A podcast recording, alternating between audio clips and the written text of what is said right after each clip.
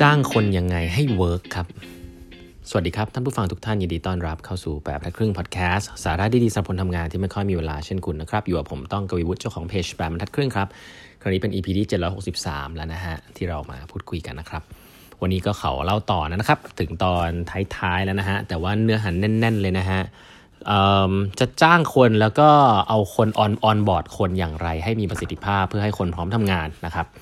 หนังสือเล่มนี้เขียนมา 30 ปีแล้วนะครับ แต่ยิ่งผมอ่านก็ยิ่งรู้เลยว่าทำไมมันถึงเป็นหนังสือที่เป็นคัมภีร์ของหลาย ๆ CEO ไม่ว่าจะเป็น retesting ของ Netflix นะครับ หรือแม้แต่ใน Google เองก็ตามนะฮะ เพราะว่าหนังสือเล่มนี้แนะนำเรื่องแรกเลยนะครับ ที่สำคัญมาก ๆ ในการ execution ก็คือการหาคนนะครับ hiring นะฮะ แล้วเขาก็เขียนประโยคแรกเลยครับหนังสือเล่มนี้เขียนมา 30 ปีนะฮะ good people attract good people ครับคำนี้เนี่ยพูดกันบ่อยมาก Steve Jobs ก็บอกนะฮะ A people high A plus people B people high C people อะไรแบบนี้เพราะฉะนั้นถ้ามีคนเก่งปุ๊บเขาก็จะดึงดูดแล้วก็จ้างคนเก่งเข้ามา อันนี้สำคัญมาก เพราะฉะนั้นคุณต้องมี culture ของเขาเรียกว่า A player นะครับ ซึ่งถ้าเป็นภาษาของ Netflix เขาจะเรียกว่า talent density หลักการเดียวกันหมดเลยฮะ มาจากหนังสือเล่มนี้จริงๆนะฮะ it's more ex it's more expensive to unhire a poor choice นะครับ มันค่อนข้างยากครับ ถ้าคุณเกณฑ์คนเข้ามาด้วย urgency ของ business แล้วว่าคนมันไม่ใช่คนมันกลางๆ แล้วเดี๋ยวพอมีปัญหาปุ๊บเนี่ยจะเอาออกเนี่ยยากนะครับ ใครที่เป็น HR จะรู้ดี เพราะฉะนั้นต้องระวังให้ดีนะฮะแล้วก็เขาบอกว่า um, finding good fits require looking at large number of applicants and spending extensive time before making a hiring decision พูดง่ายๆคือว่าให้ใช้เวลากับมันเยอะ ๆ หน่อยครับ การการสัมภาษณ์เนี่ย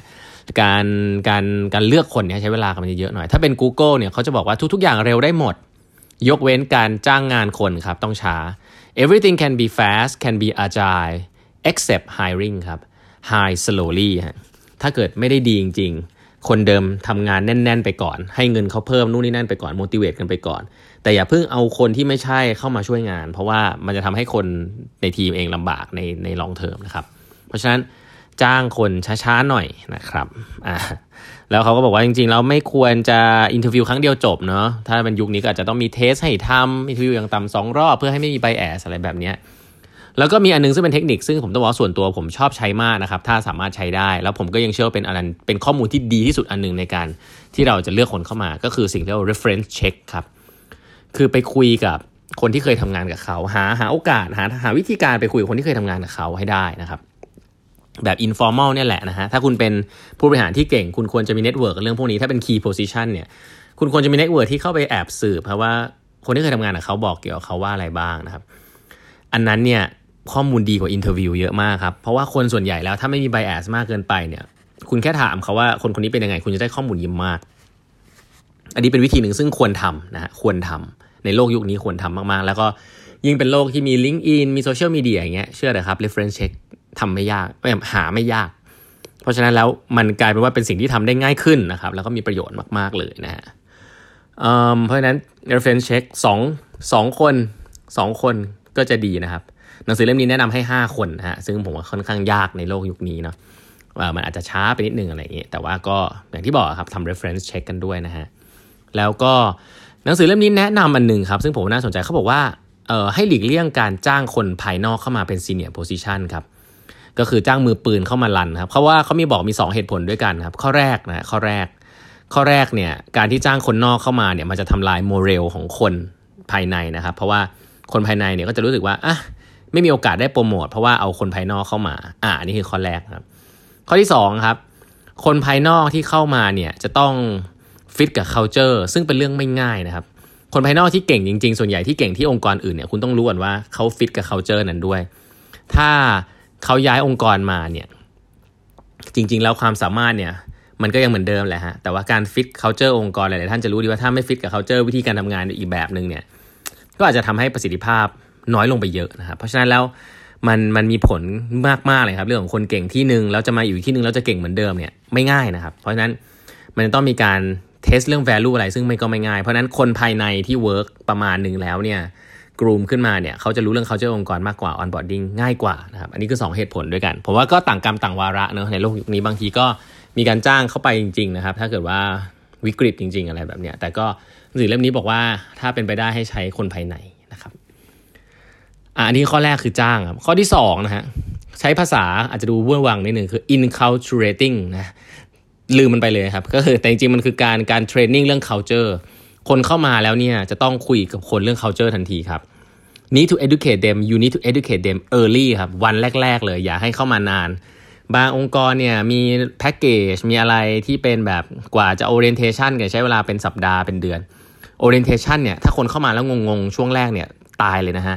ต้องมี orientation ตั้งแต่เริ่มต้นเลยนะครับหนังสือนี้เขียนอย่างนี้นะครับ เร็วที่สุดยิ่งดีครับ New High ควรจะได้สิ่งเรียกว่า starter kit นะฮะ คือเป็น written material นะครับควรจะ written ด้วยนะ ไม่ใช่เขียน ไม่ใช่แค่คำพูดบอกเล่าอย่างเดียวคือควรจะเป็น material เป็นเอกสารเลย หรือเป็นเป็น powerpoint อะไรอย่างนี้ก็ได้ให้คนเขาเก็บไว้เพื่ออ่าน แล้วเพราะมันจริงจะได้ดูจริงจังนะเขาบอกว่ามันก็มีเหตุผลเหมือนกันเนี่ยทำไม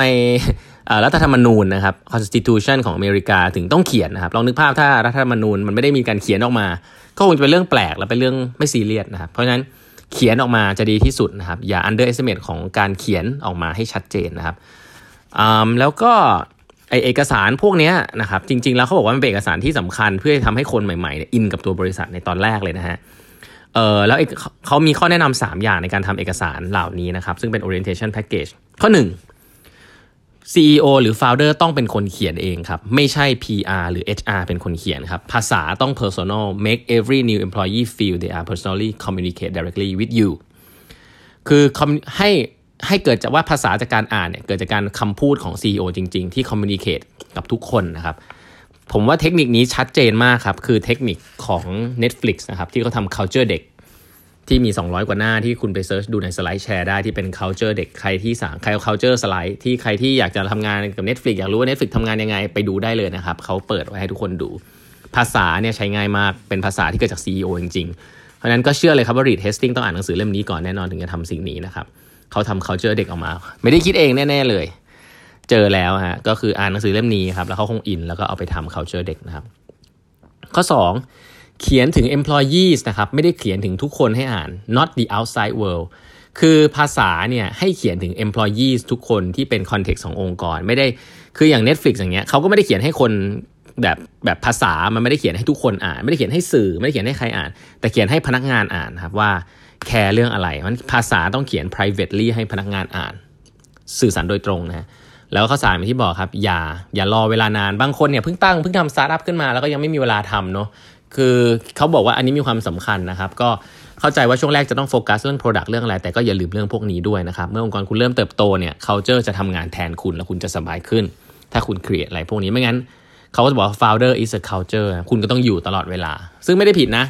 แต่ว่าเมื่อองค์กรโตขึ้นคุณต้องให้ culture มันทำงานแทนคุณได้นะครับ culture เนี่ยถ้าถามว่า definition ไหนที่ผมชอบ ผมชอบอันนี้ culture คือสิ่งที่คนทำตอนคุณไม่อยู่ครับ สิ่งที่ลูกน้องคุณทำตอนที่หัวหน้าไม่อยู่ นั่นคือ culture ของคุณนะ culture ไม่ใช่กระดาษที่มันแปะอยู่ตามห้องน้ำว่าเฮ้ยมีแล้วมันดี culture คือสิ่งที่ลูกน้องทำตอนที่หัวหน้าไม่อยู่ครับ ถ้าหัวหน้าไม่อยู่ แล้วยังทำแบบนั้นอยู่ อืมนั่นแหะเขาเจอคุณครับ ถ้าดีก็ดีถ้าไม่ดีก็ไม่ดีครับ เพราะว่าตอนที่หัวหน้าอยู่ทุกคนก็กลัวหัวหน้าแหละแต่ตอนที่หัวหน้าไม่อยู่เขาเจอมันจะทำงานแทนเรื่องนี้มีความสำคัญมากๆเลยนะครับ เพราะฉะนั้นก็เทคนิค เหล่านี้แหละครับ ผมคิดว่า practical มากๆครับก็ลองนำไปใช้กันดูตอนที่ on board พนักงานนะครับ วันนี้เวลาหมดแล้วนะครับ ฝากกด subscribe แบบทัดขึ้น podcast podcast นะฮะ YouTube channel ชื่อว่า 8บรรทัดครึ่ง แล้วก็ Line OA นะครับ เครื่องหมายแอดแล้วก็8 half นะ e i g h t h a l f นะฮะ แล้วพบกันใหม่พรุ่งนี้ครับ สวัสดีครับ